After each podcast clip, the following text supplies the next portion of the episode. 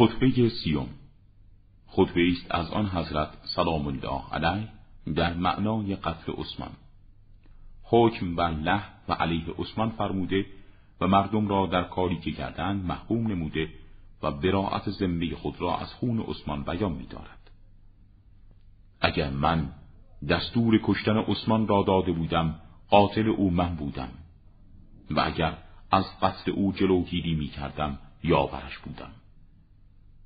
ولی کسی که به یاری او برخواست نمی تواند بگوید من بهتر از آن کسی بودم که او را رهای ساخت و به مرگ سپرد. و کسی که او را رهای ساخت نمی تواند بگوید کسی که او را یاری نمود از من بهتر بود. من وضع عثمان را در چند جمله مختصر برای شما جمع نموده توضیح میدم او خیشاوندان خود را بر دیگر مسلمانان مقدم داشت و این یک تقدیم و ترجیح بدی بود.